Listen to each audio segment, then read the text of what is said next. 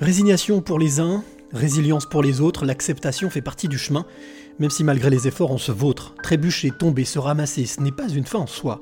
L'important est bel et bien d'avancer et de faire ses propres choix. Et même si c'est dur, même si c'est douloureux, une chose est sûre, c'est que lorsque l'on veut, on peut. Accueillir la défaite sans se résigner, c'est certainement cela, la clé pour accepter. Générique. Quelles seraient les trois clés que tu aimerais transmettre? Alors, je, je- je- je vais me confier. Je me confie rarement, euh, mais je me confie ce soir. C'est d'écouter son cœur, c'est de se poser, de respirer. Il n'y a rien de mieux que la respiration. C'est oser les choses. Oser, c'est gagner. De ne pas pardonner, ça ne ramène personne et ça fait gagner les bourreaux. Sois pas un mouton et fais ce que toi tu veux être et, euh, et crois en toi et va de l'avant. Et je veux dire l'amour, parce que sans l'amour, les hommes ne sont pas grand-chose. Il faut être sûr de soi et se, répéter sans cesse que je suis euh, le maillon fort et je dois impérativement laisser la trace de mon passage sur cette terre.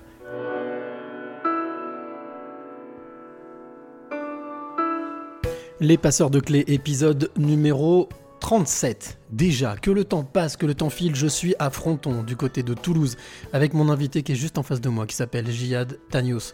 Mais quel bonheur d'être ici. Alors, je vais pas vous mentir, je suis arrivé hier. Voilà. Je suis arrivé hier, euh, Jihad est venu me chercher à la gare, on est venu chez lui, on a passé du temps, on a donc passé déjà plus de 24 heures ensemble. Petite balade sur le canal du Midi, ce midi, ce matin, en fin de matinée, voilà. En tout cas, on profite, on discute, on échange, et que de choses apprises, que de choses apprises. J'apprends tellement de choses au contact de mes invités. Ça fait très très plaisir de prendre des fois le temps comme ça, de prendre le temps, prendre le temps de prendre le temps, c'est très important. Alors, mon invité, je te le disais juste à l'instant, il s'appelle Jihad Tanios. Euh, tu vas apprendre de lui encore ce soir énormément. On va parler orientalité, on va parler voyage, on va parler euh, souvenirs, on va parler euh, aussi euh, thérapie, thérapeute, voilà. Donc beaucoup, beaucoup, beaucoup de choses, ça va être très riche. Alors, comme j'ai pour l'habitude de le faire, euh, chaque semaine, chaque dimanche soir, c'est mon invité. Alors, quoi dire de Jihad? Eh bien, quand je suis arrivé hier, bien entendu, on avait discuté un petit peu au téléphone, pas très longtemps, peut-être 20 minutes avant de se rencontrer. Et puis quand je suis arrivé hier, c'est la première fois que je l'ai rencontré. Eh bien, j'ai vu quelqu'un en face de moi de généreux, de souriant, d'ouvert, d'attentif, de précautionneux, euh, quelqu'un de gentil, mais dans le bon sens du terme. Et quand on regarde dans les yeux la porte de l'âme, voilà, on regarde dans les yeux comme ça, tel qu'il est en face de moi, je vois quelqu'un d'ultra hypersensible, quelqu'un d'empathique, euh, quelqu'un qui est à l'écoute des autres, et puis surtout quelqu'un qui, euh, à sa manière, aimerait bien euh, changer un peu le cours des choses. Et c'est pour ça que ça me fait très plaisir qu'il soit ce soir mon invité en- dans Les Passeurs de Clés, le podcast audio des éveillés. Bonsoir, bonsoir, bonsoir, Jihad. Bonsoir Cyril, bienvenue chez moi. Et Bah, voilà, Je complètement. suis ravi de t'accueillir aussi. Bah, très heureux. Donc euh, le- Très le heureux. plaisir est partagé et puis euh, je suis très content que tu aies fait ce chemin pour euh, venir passer ce moment et puis euh, ravi aussi de partager aussi mon expérience avec toi et les invités. Alors, c'est vrai que moi j'ai pour habitude de dire, on n'est pas, on, on ne ment pas. Je- on ne se ment pas, on ne ment pas. Je sais ce que j'ai expliqué, je suis là depuis hier, donc on se dit pas bonjour comme si on se découvrait. Bien entendu. On a passé du temps. Hier, tu m'as fait euh, le- la surprise, le plaisir de faire la cuisine libanaise, de voilà, de prendre soin de moi. De, c'est vraiment très agréable de passer un bon moment. On est allé marcher aussi tout à l'heure.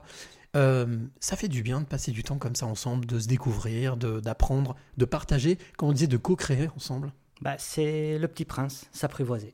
s'apprivoiser. ouais. Donc euh, aujourd'hui, le malheur des gens, c'est qu'ils prennent pas le temps de s'apprivoiser. Donc partant de là, on fait des choses naturelles, là, on a fait des choses simples.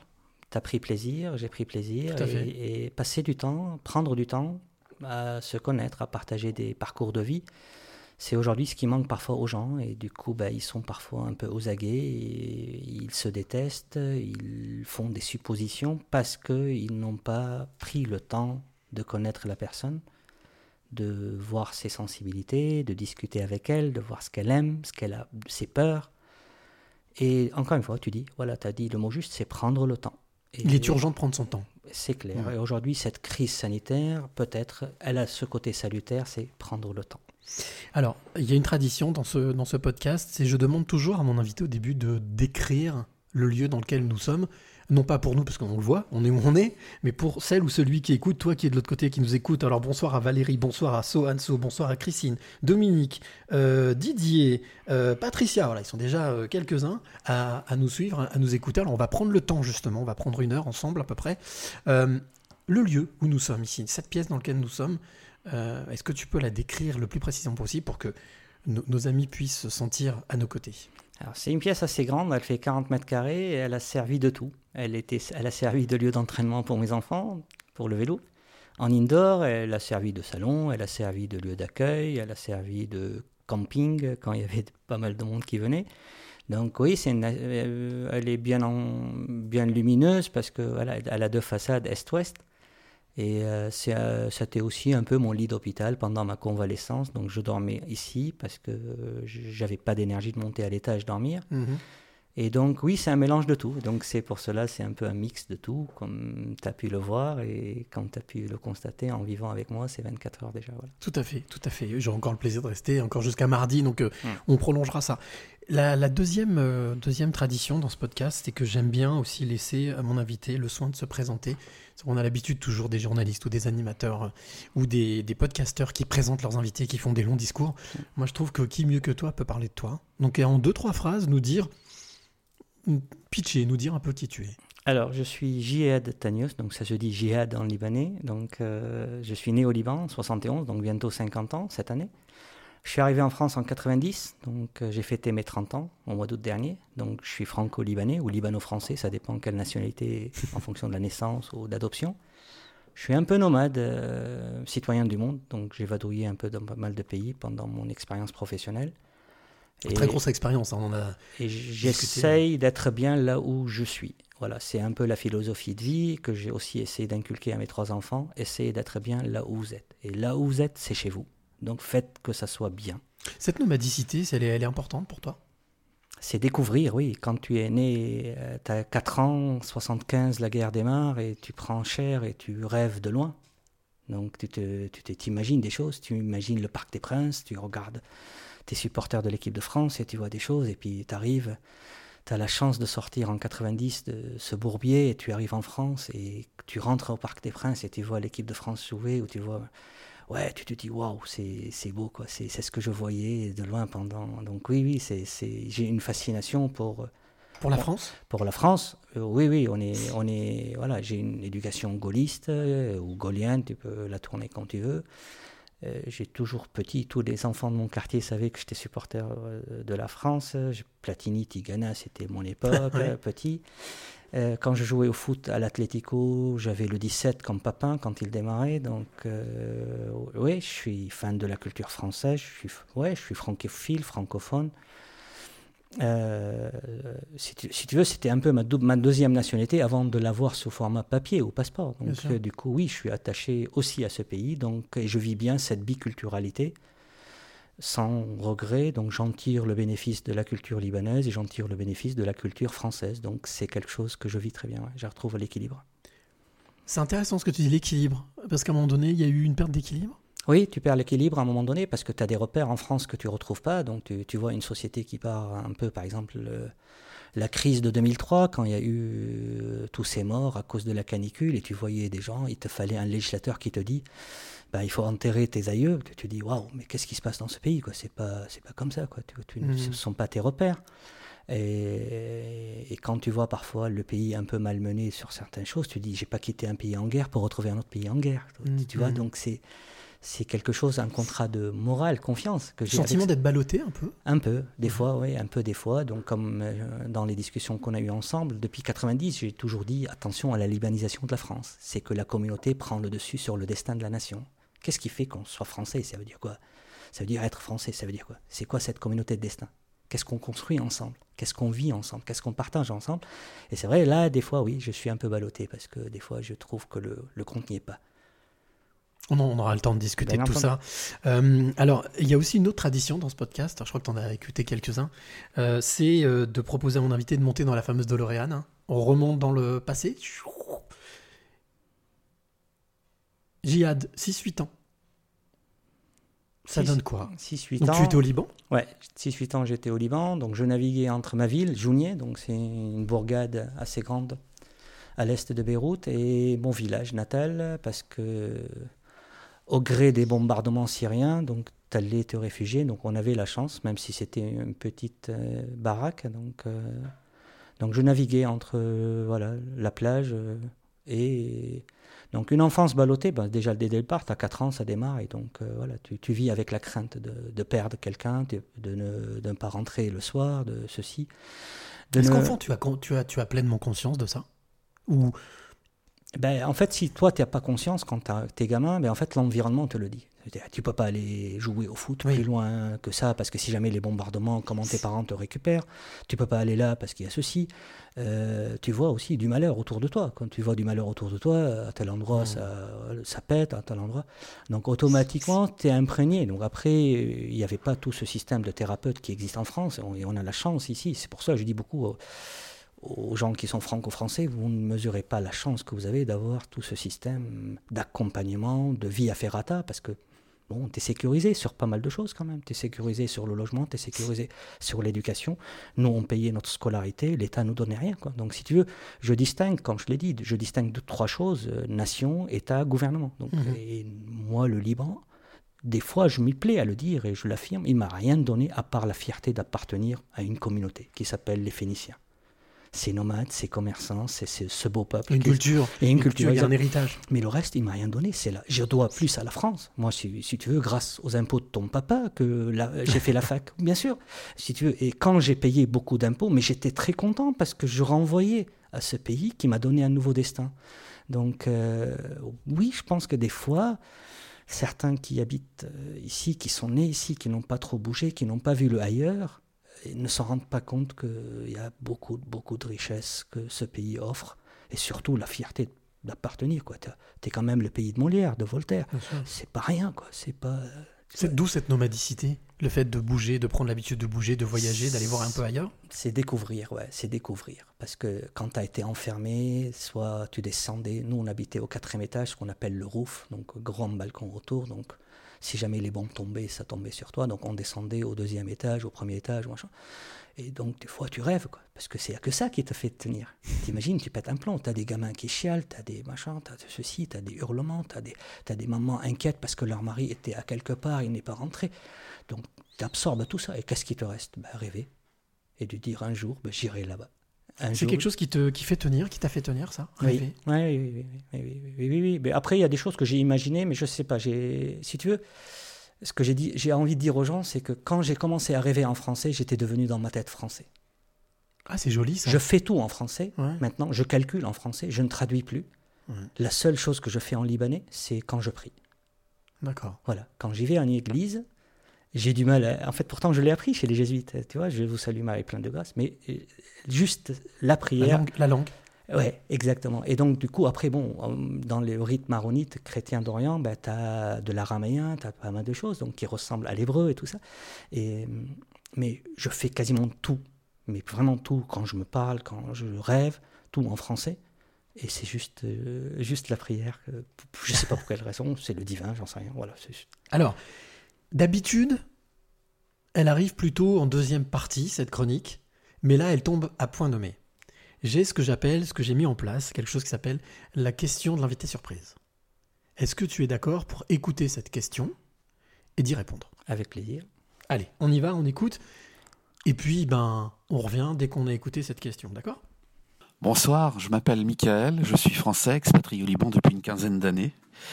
Je vis dans ce magnifique pays qui vit depuis maintenant deux ans euh, une catastrophe économique et sociale, euh, mais qui est quand même un beau pays. J'aimerais savoir ce que vous, vous, pensez de ce qui se passe en ce moment, comment les Libanais vont s'en sortir, mais j'aimerais surtout que vous nous racontiez votre Liban, celui qui vous a plu, vous, vous avez aimé euh, durant votre enfance. Passez une très très bonne soirée. Alors voilà, il s'appelle Michael, il habite au Liban, il est marié euh, avec une Libanaise, il vit au Liban depuis, donc c'est un Français. Et euh, donc on te, fait un petit coucou, Michael, je t'embrasse très fort. Je sais que je suis en contact avec lui depuis un certain temps, depuis euh, d'ailleurs depuis quelques mois. Donc je prends des nouvelles, voilà, directement à la source. Et, et, j'ai- pensé à lui. Je me suis dit, tiens, je vais faire une émission avec, euh, avec Jihad. Donc, toi, tu es libanais, tu vis en France. Lui, il est français, il vit au Liban. Et il voulait savoir un petit peu ton Liban en tant qu'enfant Qu'est-ce que tu. Quelle émotion, quelles odeurs, quelles images C'est un peu ému- c'est un peu émouvant pour moi, mais j'ai envie de te dire, c'est le Liban de Teta Jamil. C'est c'est ma grand-mère maternelle, quoi. Tu vois, c'est Ouais. c'est aller pendant les vacances, euh, aller à la cueillette des olives, monter sur l'âne, euh, rapatrier les sacs d'olives. Elle me bichonnait, ouais, c'est Teta, c'était quelque chose pour moi, quoi. Donc tu vois, c'est Et justement, c'était cette tranche-là, 600, 8 ans, 10 ans Ouais, ouais, c'est enfance? 6-7 ans. Ma première cueillette d'olives, je devais avoir même pas un an. Ils ont des photos Ah ouais? de moi assis comme ça. Sur l'âne? Euh, Non, sur euh, un petit tapis qu'ils me mettaient. Et il y avait tout le monde qui était en train de cueillir les, euh, les olives, tu vois, dans, les, dans, dans une oliveraie de mon grand-père, quoi. Et après, plus tard, ma mère m'a donné beaucoup d'autonomie, donc j'allais seul, quoi, en bus. Il y, y a une place à Tripoli qui s'appelle Tal, donc il y avait plein de chauffeurs de taxi qui étaient du village de maman, notamment son oncle, donc le mari de sa tante, Wardé. Et quand j'arrivais, Sabah, il savait, c'est le fils de Joséphine, et pour moi, ouais, j'étais reconnu, donc du coup, je montais, je payais pas, ils me ramenaient.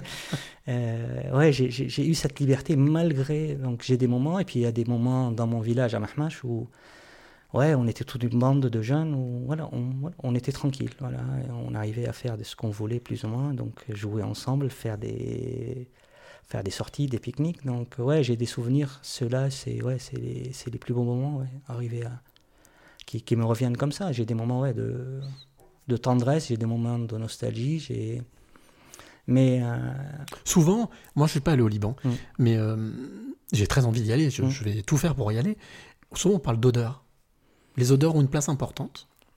Si, tu veux, bah, il y a des saveurs. Donc, Mhm. à un moment donné, bon, la, la cuisine libanaise avec le mésé, avec cette multitude de, de panoplies de plats qui te présentent, au- automatiquement, tu le sais très bien, tu as fait de la PNL, tu regardes, il y a Beaucoup l'odeur. d'épices. d'épices, Ouais, Bien ouais. sûr, il y a de tout. Il y a des cumins, il y a de la cannelle, il y a, il y a- il y a- il y a- il y a- il y a ces parfums, ce mélange des pignons de pain avec l'huile d'olive, l'oignon, l'ail.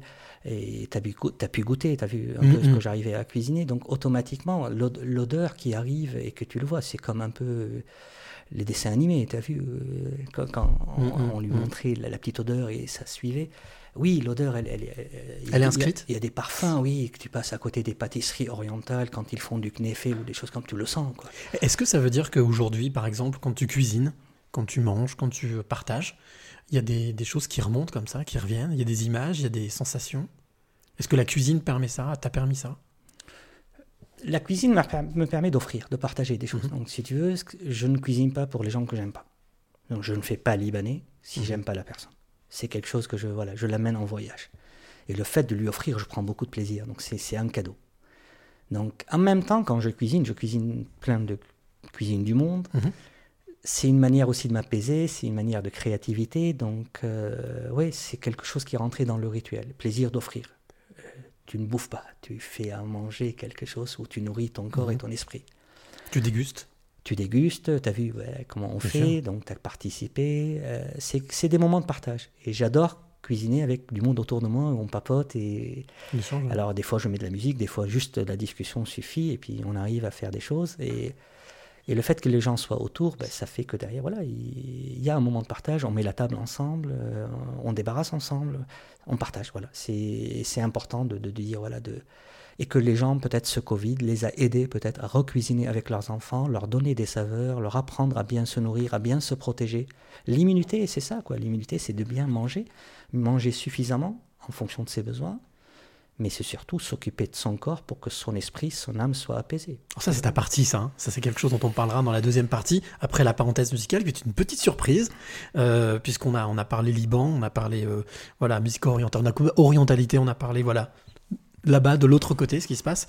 Donc, on, on te, à toi qui écoutes de l'autre côté, on te réserve une petite surprise d'ici à les 10 minutes, maximum. Euh, on continue, donc, adolescence. On était sur 6-8 ans, on continue, tu grandis, tes études, tu fais tes études, là-bas. Je fais mes études là-bas. En 88, euh, le bac a été annulé à cause de la guerre, donc euh, impossibilité d'organiser les sessions. Donc comme l'année dernière, les enfants en France, sauf qu'il n'y Mhm. avait pas de guerre, donc il n'y avait pas de danger de mort. Euh, on a eu le bac par contrôle continu. Oui, c'est important de le dire, on n'est pas en guerre. hein. Voilà, on n'est pas en guerre. Il n'y a pas un ennemi euh, Hum. qui est en train de nous faire du mal. Euh, J'intègre avec une bande de potes euh, le CNAM, le Conservatoire national des arts et métiers à Achrafillé, donc c'est juste au-dessus du port, là où ça a explosé. Et on allait, puis en 89, j'intègre l'armée pour éventuellement devenir officier, parce que ça me permettait de payer mes études. Mhm. Et puis là, il y a eu un beau boxon dans la partie euh, Beyrouth-Est entre l'armée et les forces libanaises, et j'ai démissionné en juin. J'ai obtenu mon visa, comme quoi il n'y a pas d'hasard, le 13 juin, le jour de mon anniversaire, et en- au mois d'août, j'étais dans l'avion et je suis arrivé en France. Direction la France. Hum. Voilà, et nouvelle vie. Donc j'avais, je suis arrivé avec deux sacs que j'ai même pas été chercher chez moi. C'est mes parents qui me les ont apportés parce que je pouvais pas aller chez moi. D'accord. De l'autre côté, parce que c'était voilà, c'était tendu, c'était voilà. Que- Quel souvenir tu trouves de. Tu, tu, tu, ouais, tu, tu gardes justement de ce moment-là? Ça a été euh, euh, un, un déchirement et en même temps une libération Libération. Une Non, libération. non, pas déchirement. Non, non, j'ai déchirement, c'est après. Ça est assez arrivé un peu pour les fêtes où tu te retrouves seul, des choses comme ça. Bon, mais quand quand je suis monté dans le bus euh, de la Middle East, donc la compagnie de euh, voilà de Beyrouth jusqu'à l'aéroport et arrivé, je suis monté. C'est comme si j'allais. Tu rentrais chez toi? Ouais. Ouais. Il y a un truc, mais c'est dingue. J'arrive à Orly déjà. On m'avait bon, briefé un petit peu. euh, je prends un peu direction Gare de Lyon. Un copain de promo du Liban, Joseph. D'accord. Coucou Montpellier. Euh, il est à Montpellier maintenant. euh, Il est venu me récupérer. Puis après, bon, je suis descendu dans le sud, donc Béziers. Puis après Toulouse, dans la foulée. J'ai fait les vendanges l'été, donc euh, ça c'était les plus beaux souvenirs. Quoi. Et puis après, bah, j'enchaîne à Paul Sabatier. Je fais mes études, je fais mes stages. Et puis, une fois ingénieur, je pars à Aix-en-Provence euh, pour SFR. Puis après, 98, je pars en, Égypte. Et puis, ça Mhm. s'est enchaîné comme ça. Je reviens sur justement, tu parlais de Joseph, Mm. cet ami libanais qui était en France. Euh, L'esprit libanais, c'est quelque chose de particulier, c'est quelque chose de très confraternel, de très proche. Il y a un soutien. Est-ce que c'est important Ça a été important pour toi, ça, d'avoir ce, ce lien, toujours ici? Bah, en fait, si tu veux, moi, je bénéficie de deux promos. Le la promo du collège central, donc euh, c'est l'école d'Anjounier, donc privée, où on était, c'est l'ordre des moines libanais, et puis le lycée de Jounier qui était plutôt public, et on était une bande, on a fait la première, seconde, terminale. Et cette bande-là, elle est restée. Donc on prend plaisir à rester en contact, et c'est vrai qu'on est voilà, très solidaire quand on peut aider entre nous. Et Joseph faisait partie voilà, de- des deux promos, donc elle était là et là, et donc on se retrouvait. Et puis oui, quand on peut aider, on aide. Après, voilà, après c'est l'être humain. Il y a des gens qui, voilà, une fois qu'il est arrivé, il a réussi. Est-ce que tu penses que les difficultés rencontrées, parce que tu as parlé de, de quelques difficultés, tu as parlé de la guerre, tu as parlé Mm. des, de ses souvenirs, est-ce que tu penses que ça a pu justement, ça peut expliquer cet esprit, cet état d'esprit dont parlait Michael aussi Quelque Bah, part, on dit que c'est un si- beau si- pays, mais... Si tu veux que je réponde à Michael, je peux lui dire s'il n'y avait pas la diaspora en dehors du Liban, le Liban, il y a bien longtemps, qu'il serait, il serait écroulé, quoi. Il serait par terre. Mhm. C'est la diaspora. En fait, euh, euh, la Banque mondiale avait sorti les statistiques, les gens à l'extérieur qui ont envoyé de l'argent à leurs parents, à leurs euh, sœurs, à leurs frères, sans compter le cash, quand ils descendent voir leurs parents, ils renouvellent le lave-vaisselle, le, le frigo, le, le soutien. C'est énorme. Ce que la diaspora a, a aidé pendant toute la phase où il y Donc avait- les Libanais qui sont partis, qui sont expatriés oui, et ou, qui aident ou qui sont nés à l'étranger, mais de parents Mm. libanais. Donc euh, voilà, donc mes enfants sont euh, nés en France, donc mais ils sont naturalisés libanais, donc et eux ils sont considérés diaspora. Donc euh, moi je suis né là-bas et, Et ça, c'est important pour toi C'est important pour toi de, de- justement de naturaliser tes, euh, oui, tes oui, enfants, de leur transmettre, c'est- le moyen de leur c'est- transmettre quelque c'est- chose C'était important, c'est important les racines, l'ancrage, c'est important qu'ils soient baptisés dans l'église du village. Euh, plein de gens les connaissent, ils se baladent dans le village, ils savent que c'est les enfants de Jihad, oui, et c'est important qu'ils aient des repères, parce que quand tu regardes en France comment ça s'est passé, donc à l'époque de tes parents, des miens, parce qu'on est de la même génération, Tout à fait. on était de quelque part. Là, tu demandes à quelqu'un, t'es d'où? Il te dit, bah, je suis né là, j'ai habité là, mais en fait, là, et je pars là, et en fait, il ne sait plus. Donc, on s'étonne après pourquoi ils n'ont pas d'ancrage, pas de repères. Donc, du coup, c'est important les repères, l'enracinement, pour que tu. C'est un peu le phare. C'est ton port. On dit, on dit l'expression courante, on rentre au bercail. Mhm. Ben, en fait, c'est où le bercail, quoi? C'est là où tu décides de poser tes valises? Exactement. Peut-être, Mhm. peut-être, mais peu importe. Mais Il faut définir un point, un point de chute. Point. C'est tout. C'est juste ça. C'est que tu dis, voilà, là, c'est le, voilà, ça, c'est quelque part la base, la source, appelle-la ce que tu veux, mais. On dit toujours que les, les- les marins reviennent toujours au port. euh, Voilà. Ils voyagent beaucoup, mais ils ont toujours un point d'attache. C'est tout. Donc, quel est ton point d'attache? Et aujourd'hui, beaucoup en France, on on n'ont pas de point d'attache. Donc, c'est pour ça que parfois ils sont ballottés, donc parce que voilà, ils sont, voilà, ils perdent, ils perdent, ils perdent la boussole. Et c'est important de donner un repère aux gens pour qu'ils se sécurisent. N'oublie pas, la peur, elle est, elle est un vilain conseiller, quoi. Bien sûr, bien sûr. Et, aujourd'hui, comment est-ce qu'on peut faire justement pour euh, élu- élire domicile dans un port? Choisir son port, tu conseillerais quoi? Parce que toi, par exemple, tu es né au Liban, tu vis en France. A priori, ton port, c'est la France. Mm. C'est là où tu te sens bien. Oui, le jour où je me sentirai pas bien, je partirai. Puis j'ai pas à revendiquer quoi que ce soit. Mhm. C'est moi qui ai choisi d'être là. C'est moi qui ai choisi d'être français. Donc demain, ça me convient pas. C'est libre à moi de, de dire voilà, je pars en Suisse, je pars au Canada. Euh, oui, j'ai des peut-être des prédispositions entre guillemets. Voilà, je, je dis je dis toujours que j'ai pas de mérite à parler plusieurs langues. Quand tu es né au Liban, automatiquement tu as trois langues plus le dialecte libanais. Mhm. Parce qu'en fait, la langue de base à l'école, elle est français, en majorité. Après, tu as LV1 anglais, LV1 arabe, littéraire. Et puis, à la maison, tu parles libanais, qui est un dialecte proche de l'arabe littéraire. Et après, à la, télé, on avait tout ce qui est filmographie égyptienne. Donc, pareil, tu chopes le dialecte égyptien. Tom and Jerry, je l'ai toujours vu en anglais, j'ai jamais vu en français, donc je ne le connaissais pas. Moi, Goldorak, je ne connaissais pas, c'est Grandizer, tu vois. D'accord, ok. donc il y a plein de choses. Donc tu as du VO. Donc automatiquement tu développes ça. Donc c'est pour ça que je dis j'ai pas de mérite. Bien sûr, j'ai développé, je lis. Curiosité? Oui, bien entendu. Mais du coup, la langue, j'ai toujours dit aux gamins quand je faisais de l'orientation, que ce soit en bac plus 2, bac plus 4, ne la prenez pas comme linguistique. Prenez-la juste comme outil de communication avec l'autre. Même si tu, tu dis trois mots dans une langue de l'autre et l'autre il se dit waouh, il me respecte, il m'aime, il me fait attention à moi. Même si c'est un limpiabota, tu sais ce qu'on appelle les limpiabota, c'est les cireurs de chaussures ouais. Tu lui dis juste deux, trois mots en espagnol, mais il est ravi. Ne- ne arrêtez de bourrer le crâne aux gamins. Non, non, c'est pas de la linguistique, c'est un outil de com, d'amour. C'est juste. Tu te Donc on partage. un Oui, oui, partage, on ouais. se comprend. C'est pour cela l'expression on se comprend. Mais on se Mhm. comprend parce que je fais l'effort. Et je préfère parler peut-être une langue cassée, peut-être avec quelques fautes de syntaxe, d'orthographe, faire l'effort. mais je fais l'effort pour l'autre. Et ça m'est arrivé beaucoup de fois. Des fois, euh, j'étais au Portugal, je parlais espagnol, il me répondait en portugais, je comprenais, il comprenait. Et je savais, il savait très bien que mon portugais était un peu euh, rouillé par rapport à ça. Voilà. Et, et- et il m'a dit oui, je- on préfère parler nos langues que parler anglais, par exemple. Tu vois, c'est. La langue, ça reste quelque chose voilà, d'ouverture d'esprit, de, de- de découverte, de, et de, surtout de paix, parce que mine de rien, tu fais pas d'interprétation. Bien sûr. Tu ne fais pas d'interprétation. Tu exprimes. Exactement. Donc Mhm. du coup, tu, tu dis, ok, voilà. Donc euh, c'est important quelque part, oui, que les gamins continuent à apprendre les langues et continuent surtout à maîtriser leur langue de base, le français et l'anglais. Est-ce que pour toi, la langue a une âme? Alors, bien sûr, bien sûr. Regarde le poids des mots. On parle des mots M-O-T-S. Mhm. Donc c'est bien sûr. MAUX aussi, bien sûr. Et MAUX, bien entendu. Voilà, quand tu arrives à mettre des mots sur des mots, MAUX, voilà, bien sûr. Oui, oui, bien sûr, bien sûr. Je pense que tu es dans la même mouvance. Ah oui, non, mais je- moi je te pose des questions. hein, Je, voilà, je, mais c'est vrai que j'ai la sensation que les mots, en tout cas les mots ont une force et les pensées ont une, une puissance.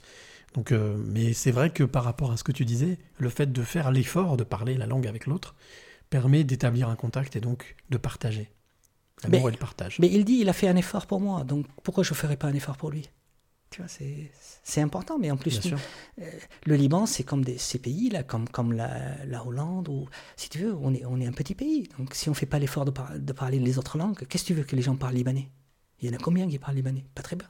Tu vois, c'est, mhm. Donc c'est important de s'ouvrir aux autres en accueillant. Et en plus, le, le Liban, euh, Michael, il le sait, c'est un pays de tertiaire, d'accueil, quoi, d'hôtellerie. de- Donc si tu n'accueilles pas avec les langues, qu'est-ce que tu veux accueillir qui? Alors bien sûr, le Liban, il est autonome. Le Liban, demain, il y a la paix. La diaspora, quand elle redescend, ben, tu as 4 millions au Liban, 12 à l'étranger quasiment. Mhm. Donc s'ils descendent voir leurs parents, ça tourne, seul. Juste avec les, la, la diaspora, les Libanais qui ne vivent pas au Liban. Mhm. Voilà, Justement, on parle du Liban. Oui. Si on y allait, on y va. on y va On y va. Alors, la petite surprise, c'est que ce soir, la parenthèse musicale, elle ne va pas être euh, en direct d'ici où nous sommes, elle va pas être diffusée d'un morceau qu'on nous a envoyé, non, elle va être diffusée du Liban. On va prendre contact avec Georges Rabani, qui en fait, euh, qui, est un cousin, c'est ça, c'est un cousin à toi, Georges, euh, qui va nous jouer un morceau, y aura un morceau de lutte, euh, lutte voix, et ça va être donc un morceau en live du Liban. C'est la première fois que qu'on teste ça, que je teste ça, mais en tous les cas, je suis vraiment. On a fait quelques tests hier. Je vous allez vous régaler. Vraiment, c'est ça, ça devrait vous coller des frissons, comme ça nous a collé des frissons hier. Euh, donc voilà, le, juste le temps de se connecter, hop, de se connecter, de mettre le petit câble du son sur euh, sur l'ordinateur pour pouvoir avoir le son.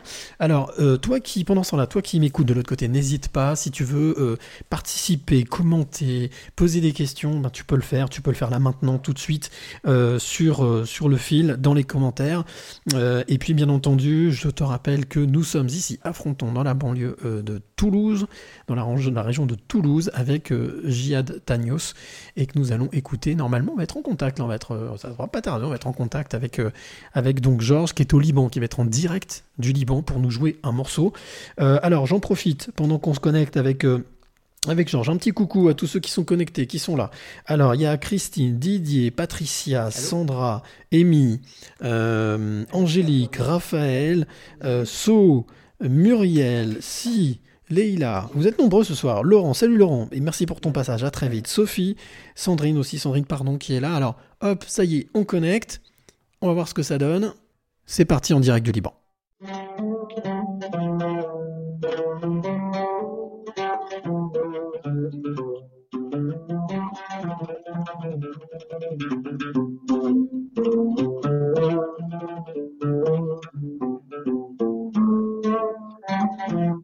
Thank you.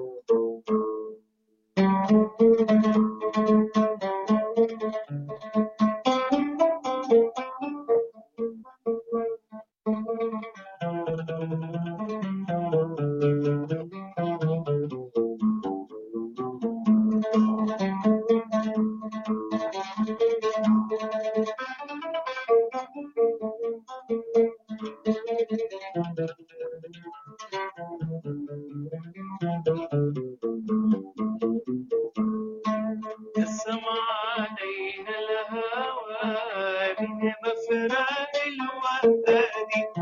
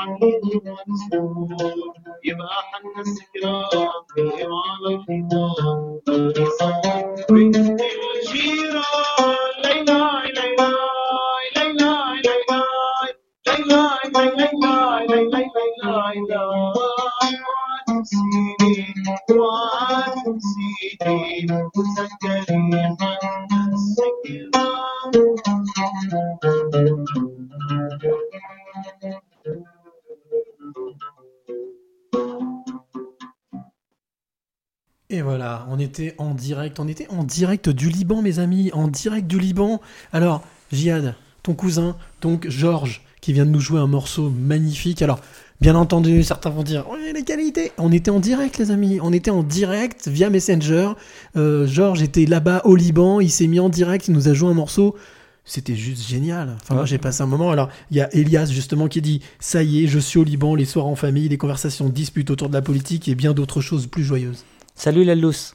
Alors, c'est exactement ça Euh, oui, oui, Ouais. c'est, ce sont des chansons traditionnelles. Puis bon, là, là, Georges Rahbani, qui est mon cousin, il est dans mon village, donc il habite à 100, 150 mètres de chez moi.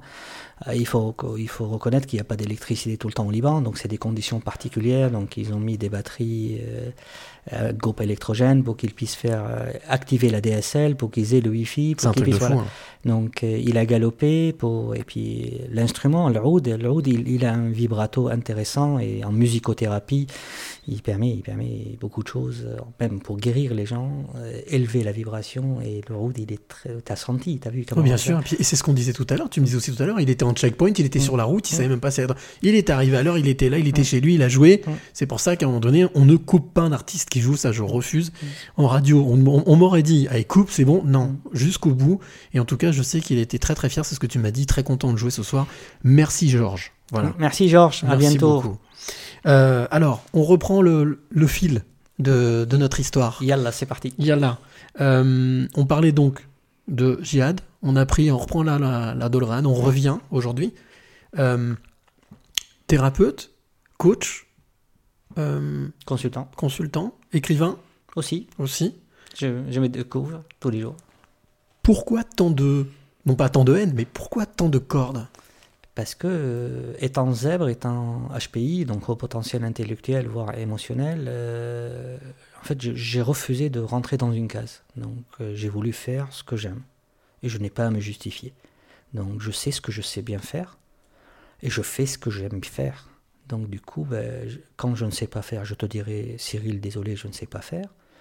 Et comme j'ai une curiosité naturelle, donc je m'intéresse aux choses, et quand j'ai des choses qui me passionnent et qui peuvent m'aider à aider mes contemporains à aller mieux, ben en fait j'y vais. Et puis bon, après oui, je suis de formation ingénieur, donc télécom, donc euh, et réseau. J'ai une approche de la systémie, donc j'aime bien analyser l'ensemble, et, petit à petit, euh, je veux aussi m'occuper de l'humain, parce que je suis passé par des phases un peu difficiles à titre perso, j'ai rencontré des thérapeutes formidables qui m'ont aidé. Et j'ai appris des choses moi de mon côté. euh, j'ai appris de Jacques Martel au Canada. J'ai appris de pas mal de gens. Irène Grosjean, par exemple, que tu as interviewé récemment, sur la partie du cru, comment on gère son corps, son... de Denis Richer à Nîmes, sur la partie micronutrition. Donc oui, il y a... y a- D'où d'où te vient cette passion, de cette envie justement d'aider l'autre, en tout cas de soulager l'autre? Bah, Liban, je pense. Je pense Liban. Après, bon, il y a une culture peut-être familiale, maman, maman, ma grand-mère, mais il y a aussi le Liban. Ben, quand tu as vu plein de gens en peine, tu te dis, ben, comment je peux les aider, quoi? Mhm. Tu vois des gens tristes, quoi. Mhm. Tu vois des gens tristes, tu vois des gens malheureux, tu vois des... Voilà, je t'avais raconté, la, entre guillemets, la petite histoire malheureuse, quoi. J'ai quatre cousins.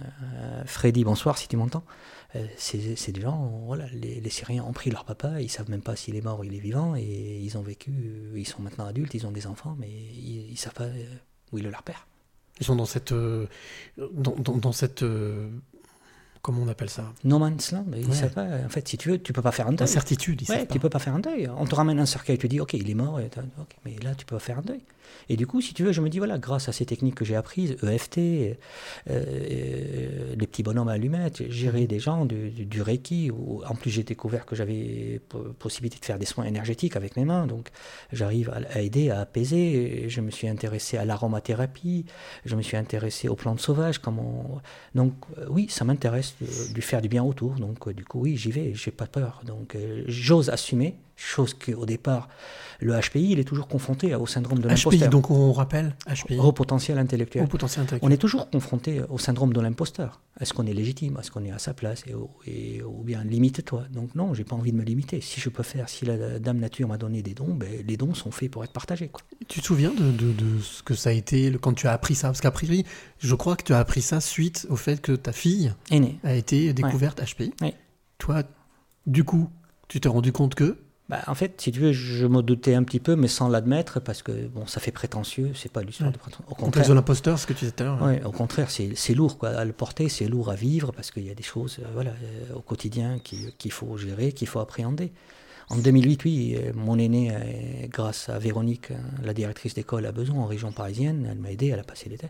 Et en même temps, ben là, ouais, cette singularité. Bon, j'aime bien le multipotentiel, ce mot-là, j'aime bien. J'aime bien le mot douance plus que le haut potentiel parce que Mhm. ça fait un peu, voilà, Pompeux. pompeux, oui. J'aime bien le- la notion de multipotentiel. On a tous du talent, comme je te l'ai dit tout à Mhm, l'heure, on a mhm. tous du talent. Le, le gamin le plus bandit de la Terre, il a du talent. C'est le côté positif. Oui, mais il est mal exploité parfois. Donc voilà, donc, il- donc on a tous un talent. Après, comment aider les uns et les autres à exploiter leur talent, à en vivre de leur talent? Bien. Et ne pas juste être dans l'alimentaire ou du choix. Ça, c'est le rôle des gens comme toi, passeurs de clés, comme moi, comme Didier Don, que tu as rencontré et que tu vas bientôt discuter avec lui. C'est notre rôle de, de- de dire aux gens, euh, essayez de vivre bien avec votre talent. Et tout le monde a un talent. Je, je ne pense pas que quelqu'un n'a pas de talent, voire multitude de talents. Et si vous avez plusieurs talents, mais utilisez-les. C'est génial parce que c'est plutôt une bonne nouvelle. Au milieu de tout ce marasme, on essaye de. On a la- on a la sensation que tout va mal, mais tout va bien. Si on réunit tous ces talents. En fait, si tu veux, tu regardes un peu la, la situation, on râlait. Donc, on râlait parce qu'on n'a pas le temps de s'occuper de ses enfants. On râlait parce qu'on courait, machin. On râlait parce que ceci, on râlait. Et en fait, maintenant, on dit aux gens, vous avez le temps. Qu'est-ce que vous en faites? Et ils sont malheureux, en fait. Ils ne savent pas gérer leur temps. Mais vous avez râlé pendant des mois, des années. La maman qui galopait, la pauvre en souffrance, sauter de la crèche, machin, ceci, sortir du boulot, arriver au boulot. Ce stress permanent. Et là, on leur dit, OK, essayez de rester à la maison, on vous couvre du point de vue salaire. Je ne dis pas que c'est d'extase, mais je dis que vous avez, pendant des mois, des années, couru- oui. couru après le temps, et là, vous avez le temps. On donne le temps et les moyens. Qu'est-ce que vous en faites? Mhm. Moi, j'avais pas Internet, quoi, j'avais rien pendant la guerre. On allait chercher les polycopes et on rentrait. J'ai pas fait une seule année scolaire complète. Et sous, sous les bombes, sous vraiment avec la vraie terreur. Et la ma, vraie peur. et- et ma génération, ce sont des médecins, sont- sont- il y a de tout. Donc si tu veux, on a réussi. Donc si tu veux, il avait la terreur. Tu partais à l'école, tu ne savais pas si ça canardait ou pas. Donc euh, je donne le message d'espoir. Relativiser Relativiser, profitez de ce temps pour soigner vos mots, M-A-U-X, profitez pour vivre. Avec des mots. C'est important d'échanger, de parler d'après toi. Mais il y a plein de thérapeutes qui font un super boulot en France. Allez-y, libérez-vous, prenez-vous en charge. La solution, elle est en vous. Chaque situation, elle t'amène vers un rebondissement. Mhm. Tu ne peux pas innover si tu n'es pas, entre guillemets, coincé dos au mur. Quand tu es dans le confort, tu ne vas pas innover. Tu dis, tu restes sur ta routine. Allez, tu restes. On ne change pas une équipe qui gagne. En revanche, quand tu as des situations comme ça, mais le Covid, il a aidé l'éducation nationale. Regarde les gamins, comment ils apprennent. Visio, etc. Donc ce sont, ils s'approprient des outils qu'en temps normal, jamais de la vie. On- ça a remis des années. Mais malgré tout, aujourd'hui, on le voit bien, euh, tout ce, tout ce malaise que les ados expriment, que les jeunes expriment. Parce qu'il y a le lien social qui manque. C'est tout. Mhm. C'est tout. C'est juste se sentir. Tu sais, on, on est Se sentir, humains. se toucher, Se se toucher. voir, ouais. Bien sûr, bien sûr. On aime bien. Ça fait partie des bases de l'humain. Bien sûr. De, de, de- de- de- Tu penses que ça a été aussi un révélateur, un- un- un- une confirmation comme quoi l'humain ne peut pas vivre seul? En tout cas, vit au contact de l'un et des uns et des autres et que le contact est important? Tu le vois. Hmm. Va aux caisses au supermarché. On propose des caisses automatiques, tu les vois, ils font la queue parce que les gens ont envie de discuter. Donc tu, tu regardes pendant le Covid, quand ils demandaient l'autorisation, les gens partaient. Mais parce que tu as besoin de le regard de l'autre, tu as besoin d'être valorisé, tu as besoin d'être aimé, tu as besoin qu'on s'intéresse à toi, à ta vie, peu importe ta vie. On en discutait justement hier en parlant des personnes âgées. Souvent, on râle Mhm. parce qu'elles vont dans les hypermarchés. Euh, mais elles ont besoin de ce contact. euh, Elles y vont quand il y a du monde parce que ça leur fait plaisir de voir du monde. Elles n'ont pas envie d'être- isolées, Et elles rajeunissent. bien sûr. Elles discutent avec toi, voilà, ça, de telle chose, de telle chose. Donc elles ont besoin. Tout le monde a besoin d'a- d'amour. Mais finalement, c'est quoi Accorder 5 secondes, 10 secondes? C'est ce qu'on a fait ce matin d'ailleurs. hein. On s'est baladé, on est allé au marché, on Oui. a vu Fufu. Oui, Voilà, Fufu. hein. L'apiculteur, Euh, ouais, voilà, l'apiculteur, monsieur et madame Fufu. Euh, où voilà, il, nous a, il a pris plaisir d'expliquer son métier, en quoi le miel était bon, en quoi le miel était euh, bon pour la santé, quel type de miel. On voit bien qu'aujourd'hui, euh, il y, a, il y a une vraie résurgence, il y a un besoin vraiment de partager des choses et de se sentir vivant. Mais on a plein de savoir-faire et ces gens-là, ils demandent que ça. En fait, si tu veux, aujourd'hui, le, le souci majeur de l'éducation nationale, c'est qu'on on remplit des cases pour les gamins. Mais on ne leur apprend pas les métiers. Qu'est-ce concrètement Depuis tout petit, quand ta mère partait au travail, tu vas où? Au travail. Mais c'est quoi ce putain de travail? Tu pars le matin, tu rentres, mais c'est quoi? Explique-moi. Ou bien quand tu demandais euh, l'appel en classe, en début d'année, qu'est-ce qu'il fait ton père? Il est à tel endroit. Non, non, je te dis, qu'est-ce qu'il fait ton père? Donc, pour donner envie aux gamins d'apprendre des métiers, mais il faut leur montrer les métiers par des gens qui font le métier. Et là, peut-être tu suscites des vocations. Mhm. Faux. Qu'ils rêvent, qu'ils disent voilà, waouh, avec mes mains, je peux construire un mur. Ben, c'est parfait. On revient au rêve, hein, toujours. hein. Mais bien entendu, qu'est-ce que tu veux lui dire? Tu vas lui dire achète une formation sous brochure. Oh, donc on revient à l'humanisation des choses. Mais bien entendu, j'ai- il y a deux semaines, je suis allé voir le proviseur du lycée de mon fils, il est en première. J'ai dit mais comment vous faites là par rapport aux gens? Il m'a dit ouais, ça, ça, ça. J'ai dit non, non, mais monsieur, commencez par leur apprendre les métiers. Venez, faites venir des gens qui parlent de leur métier avec passion. Et il fera de sa passion un métier. Et il sera heureux. Mais si tu lui dis prends là et après là, et il sait pas. Comment fais-tu qu'un gamin de 15 ans, aujourd'hui, avec cette réforme, qui, on lui dit choisis des enseignements de spécialité, fabrique-toi à la carte, et il arrive à la fac, il n'a pas les prérequis, il se prend des scuds, il est en échec, il va polluer ses parents, et, et il se met dans un état vibratoire négatif, et après, comment veux-tu qu'il réussisse? Alors, juste avant de parler justement de l'état vibratoire, de la santé, des petites réactions, bah justement, alors il y a Georges qui nous dit merci beaucoup. Voilà, on te salue Georges, on t'embrasse. Euh, Sandra qui nous fait merci Giad et bravo. Paul, il a raison, il ne faut pas passer aux caisses automatiques et ne pas oublier les formules de politesse. Bien entendu, c'est- il faut dire merci, mais tu le dis souvent, Irène Grosjean le dit. Euh, À c'est- chaque fin de podcast, elle le dit. Hein. Oui, Elle mais le dit. c'est- je veux dire, ça te coûte quoi, toi, euh, qui nous écoute, quand tu as une caissière, bonjour, voilà, bon courage à toi. Juste lui dire bon courage des fois, parce que elle, voit de tout. Ne serait-ce Euh, que regarder dans les yeux, ben, c'est- considérer. Mais combien de fois les gens, ils te serrent la main, ils détournent le regard? Mais regarde-la dans les yeux, c'est tout. Qu'est-ce qu'il y a? Elle te serre, elle est là, elle prend des risques. Elle est là présente. Donc dites-lui merci, dites-lui bonne journée. Euh, voilà. Euh, bon, c'est, ce sont juste des bases quoi, donc de, de, de l'humanité. Donc c'est, elle se sent considérée. Donc aujourd'hui, on a dégradé tellement de valeurs de métier parce que euh, ça fait pas cool, ça fait pas swag, quoi, tu vois, de, de dire Mhm. oh, je fais tel métier. Mais c'est super forgeron, mais c'est super, je sais pas quel métier, peu importe. On a besoin de tout le monde, de toute Moi, moi, moi, il m'est arrivé des, des fois, de- je, suis allé à un atelier masse d'asile pour voir un souffleur de verre faire faire des vases. Mhm. Je suis resté trois heures à regarder. Et ça me fascine. Et j'ai dit, c'est pas ton talent, mais lui, il a du talent. Alors toi aujourd'hui, euh, thérapeute, tu conseilles, tu parlais tout à l'heure de, de soins énergétiques. Qu'est-ce que tu trouves toi dans, dans tout ce que tu fais? Comment tu t'y retrouves? Qu'est-ce que tu cherches? Qu'est-ce que tu donnes? Qu'est-ce que Chaque fois, j'ai euh, j'ai une interaction différente. Mhm. Donc, à chaque fois, j'ai quelque chose Mhm. qui m'attend. Et je plonge. Et après, voilà, l'idée, c'est de dire, tu fais de ton mieux, toi. tu plonges la, la tête la première, tu vas à fond Voilà, il y a des dossiers que je prends pas parce que je sais que c'est casse-gueule, je sais que c'est casse-pipe, euh, et puis la personne n'est pas prête, par exemple, à être guérie. Donc Mhm. c'est pas la peine d'y aller, c'est pas la, c'est pas la même. Et il y a des organisations, tu sais très bien que, tu as beau conseiller tel ou tu as beau faire tel audit, bon, ça sera juste euh, cache-misère ou éventuellement on se dédouane. Donc ça sert à rien d'y aller. Bon, alimentairement, ça t'aide au départ, quand tu es des phases, des choses de ce type-là. Mm, Quand tu as l'habitude de concevoir des réseaux, donc ça veut dire que tu prends, tu appréhendes tous les métiers. Donc c'est la chance que j'ai eue, c'est ça. J'ai fait 10 ans, 15 ans de consulting dans le système information, système télécom.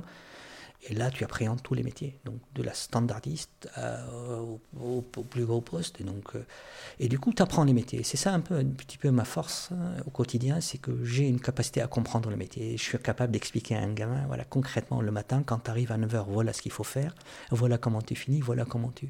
Et du coup, le gamin, il se projette. Mhm. Aujourd'hui, il ne se projette pas. Et ce qui est normal. Ce qui est normal aujourd'hui. Ils n'arrivent pas à se projeter. Mais tant qu'on n'ouvre pas les boîtes pour que les gamins viennent, moi je dis aux parents, vous avez l'occasion, la chance d'amener votre gamin au boulot, amenez-le. Il voit. Et il voit ce que c'est. Dites-lui combien ça coûte les choses. C'est 3 heures de SMIC, c'est 4 heures de SMIC, peu importe. Mais on donne de la valeur. Aujourd'hui, on n'a pas de valeur. Mhm. Tu vas à la pharmacie, tu mets, tu donnes ta carte sécu. Ils connaissent pas. Et du coup, ça a un impact forcément sur la, sur la santé, morale et physique. Surtout morale. Mhm. Et après, derrière, ben, une fois que tu es en vrac, la tête en vrac, automatiquement, tu as l'intestin aussi. Et en fait, ça va, ça communique entre les deux. Quoi. Soit tu as le ventre en vrac, la tête ne tourne pas, ça commence par en bas. et des fois, ça commence par en haut, et qui fait que derrière, ça te dérègle tout. Donc, par des petits soins divers et variés. Donc, chaque fois, c'est un cas particulier. Parfois, c'est juste des fleurs de bac. Des fois, c'est des fois, parfois, de la lithothérapie, comme fait Sandra, qui vient de commenter. Des fois, ça peut être par l'huile essentielle. Des fois, ça peut être par des soins énergétiques, comme fait Angélique. Euh, voilà. Donc, chaque fois, il y a un outil différent. Donc, après, c'est un intuitif personnel. Ça fit, ça fit pas. Tu sens, tu sens pas que tu peux aider que la personne. Mais après, encore une fois, tu ne peux pas aider quelqu'un qui n'a pas envie d'être aidé. C'est pas la peine d'y aller. Mhm. Il faut qu'il y ait de l'éclic, il faut que la personne ait envie. Euh, Quel que soit le soin, quel que soit justement si le- veux, dans- la dans- thérapie à laquelle on fait appel.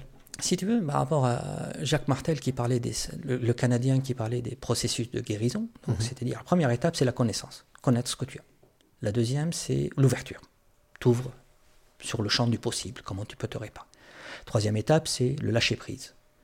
Et quatrième étape c'est tu acceptes et à ce moment-là tu peux passer à l'action. Cinq étapes donc. Cinq étapes pour un processus de guérison, voilà.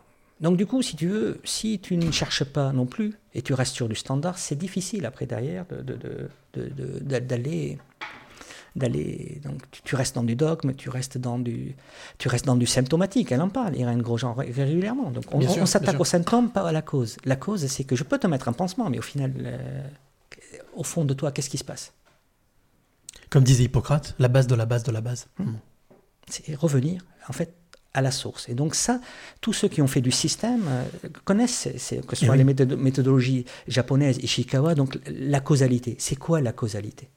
Et la causalité peut être multiple. T'as jamais vu un avion se cracher parce qu'il a perdu une aile? C'est une succession de petits boulons, de ceci et de cela, qui font que derrière, il y a un incident global. Donc, Le corps humain, c'est pareil. le corps humain, c'est pareil. Il t'envoie des signaux d'alerte. On s'occupe de sa voiture mieux que, ce- mieux que de son corps.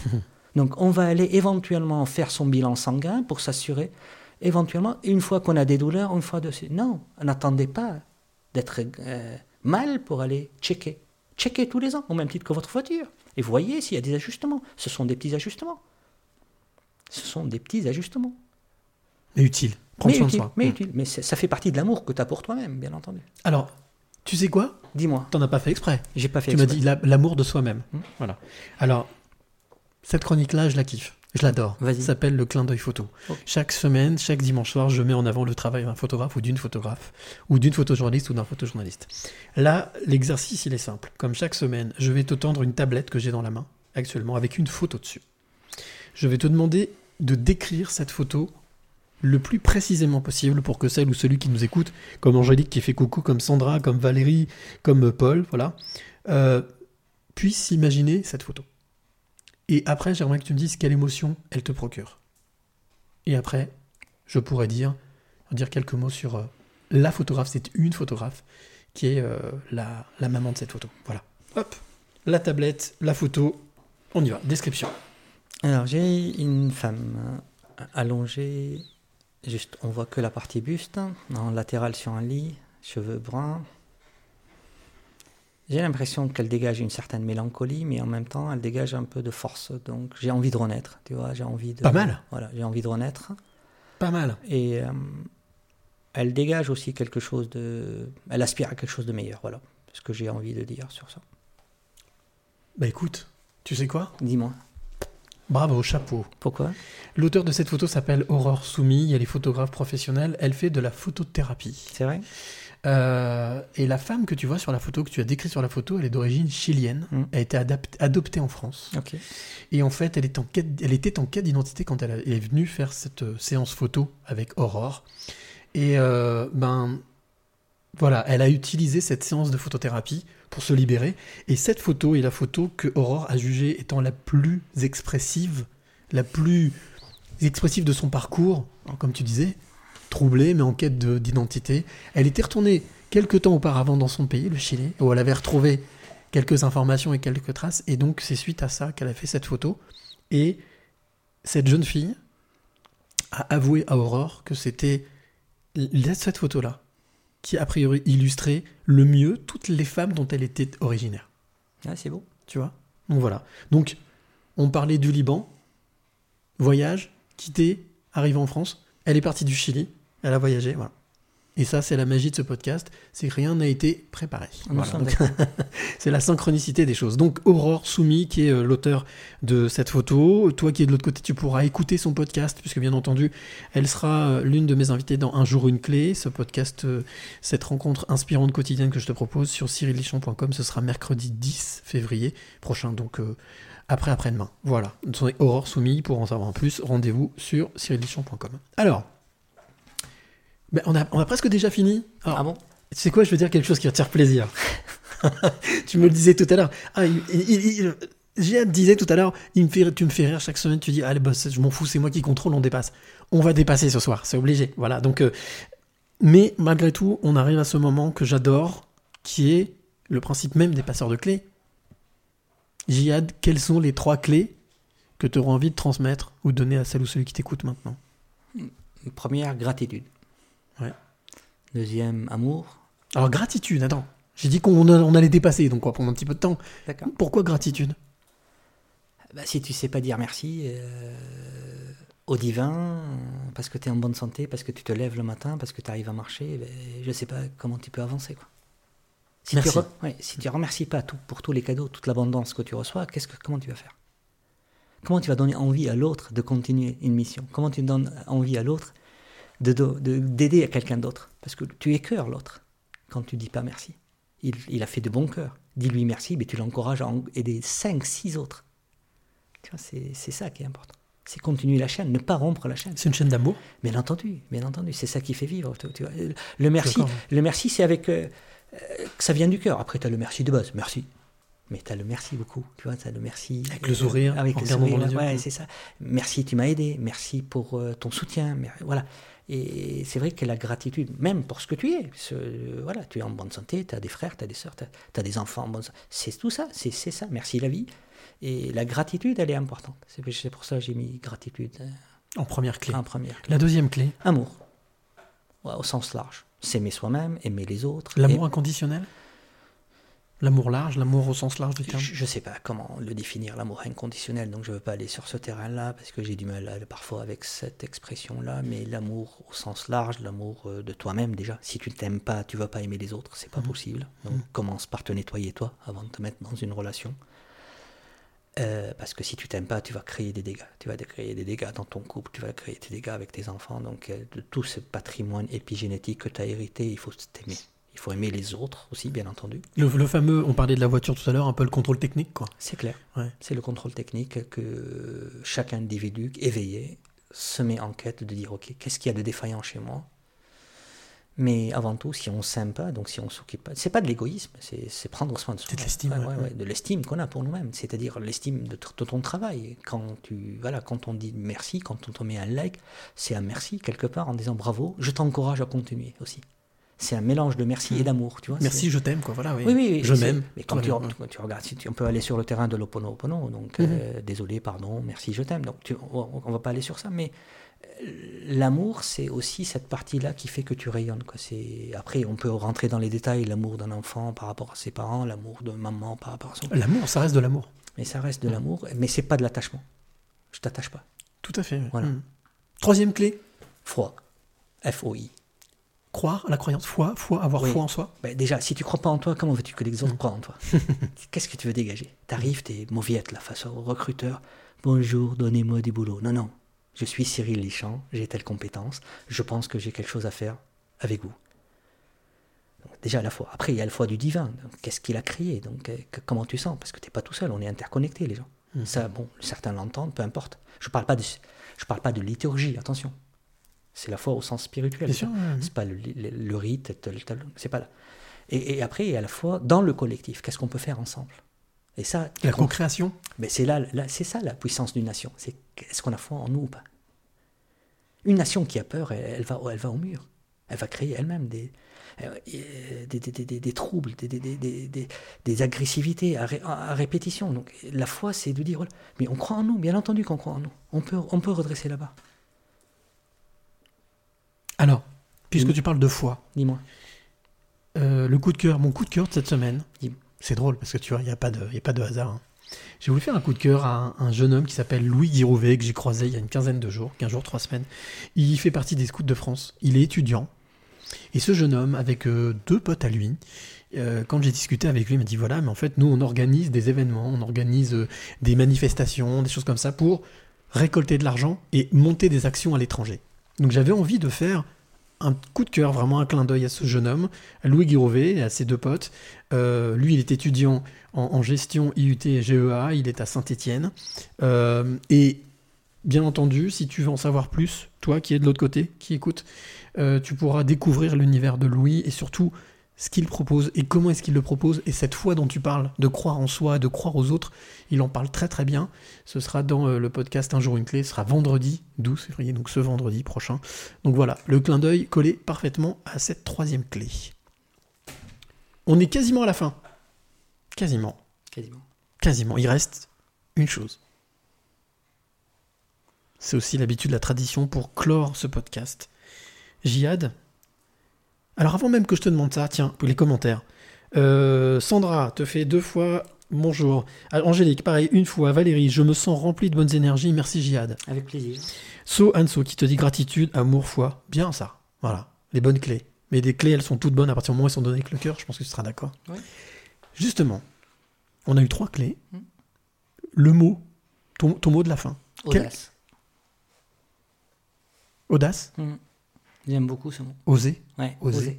T'as osé, t'as non Ah oui, oui, oui, bien sûr, on a osé ce soir. On a osé, euh, oui, on a osé avec le Liban, on a osé ce Oui. soir à se parler, on a osé, bien sûr. T'as osé. osé, non? Mhm. Ce soir, et t'as osé quand tu as lancé ces podcasts. Bien sûr. Voilà, donc Bien sûr. quelque part, t'as osé. T'as dit un jour, bastaya. L'audace, c'est ça, c'est à un moment de dire, de se révolter, de dire bastaya et j'y vais. Se lancer dans le Oui, oui, mais t'as- t'as Sortir cru- de sa zone de confort. Oui, mais on revient à la fois, t'as cru en toi. Bien en sûr. disant, voilà, ça Bien va, je suis pas manchot, je peux faire autre chose. Oui, bien sûr. Et j'ai le droit d'être polycompétent. Exact. Et j'ai le droit d'être un bon papa, un bon chroniqueur, un bon monteur. Et j'ai- et où est le problème? Quelle est l'incompatibilité? D'accepter sa polyvalence. C'est tout. Sa, sa sa poly- zébritude. Oui, sa zébritude, si tu veux, sa polycompétence. Voilà. Et donc, pour Sa moi, curiosité. l'audace, est- oui, la curiosité est un saint défaut. Mhm. Voltaire disait plus les gens sont éclairés, plus ils sont libres. Ça. Voilà. Merci Voltaire. Voilà. Donc aujourd'hui, oui, c'est à nous, c'est à nous, voilà, les gens éclairés, d'aider les autres en disant voilà, voici le port, voici le phare, allez, on y va, il y a de la lumière, tant qu'il y a de la lumière, il y a de l'espoir. Exact. Tu le sais, ça. Exact. Bien sûr, bien sûr. Eh ben merci. Merci de m'avoir reçu. euh, Je peux Gilles. passer une dédicace? Mais bien sûr, tu peux passer tout ce que tu veux. Euh, J'ai un livre à vous recommander. C'est un copain franco-libanais qui est handy escrimeur qui s'appelle Elias Seman. Il, je crois qu'il nous écoutait d'ailleurs ce soir, il était Voilà. là. hein. Et il a écrit un livre un peu autobiographique entre Beyrouth et son arrivée en France, comment il a appris l'escrime. Il est. Elias Seman. Seman. Donc euh, on vous mettra dans, le- dans les Bien commentaires sûr. son livre. Euh, allez voir ce qu'il fait, c'est- il est fascinant. C'est un peu comme un frérot. Donc, euh, Et est- qui sait Peut-être un futur passeur de clés. Peut-être. On n'en Il- sait rien. Elias, voilà, si tu voilà. nous écoutes, voilà. Mm. Je te lance l'invitation si tu as envie d'être euh, parmi les futurs passeurs de clés.